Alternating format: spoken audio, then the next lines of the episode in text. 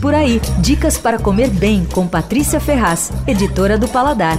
Paladar escolheu o melhor croissant de São Paulo, numa edição que foi publicada na semana passada, mas que está no site. Se você não viu, vai lá conferir. Mas a notícia boa é o seguinte: a disputa foi super apertada e essa é uma notícia boa, porque mostra que a cidade já tem bons croissants de verdade, né? Quer dizer, de verdade é croissant folhado, feito com manteiga e não com margarina e bem moldados. E o tamanho dele tem que ser meio da, o tamanho da palma da mão. A gente fez uma pré-seleção deles, a gente tirou 15 para provar, comparar e avaliar. A gente correu todo mundo no mesmo dia, a gente comprou os croissants que tivessem no máximo três horas entre, de intervalo entre a hora que ele saiu do forno e a hora que a gente comprou. Reunimos todos aqui, convidamos mais dois especialistas, além da equipe do Paladar, e provamos às cegas. Ninguém sabia o que estava provando todos os croissants. A gente avaliava a, o visual, daí a gente cortava ele, olhava como é que era o miolo, porque se ele tinha os alvéolos, que é aquele um, parece uma colmeia de abelha assim, se apertava um pouco para ver se ele era crocante, se ele fazia barulhinho quando cortava e tal, e aí provava. Olhava se estava bem cozido o miolo miolo bem assado e tudo.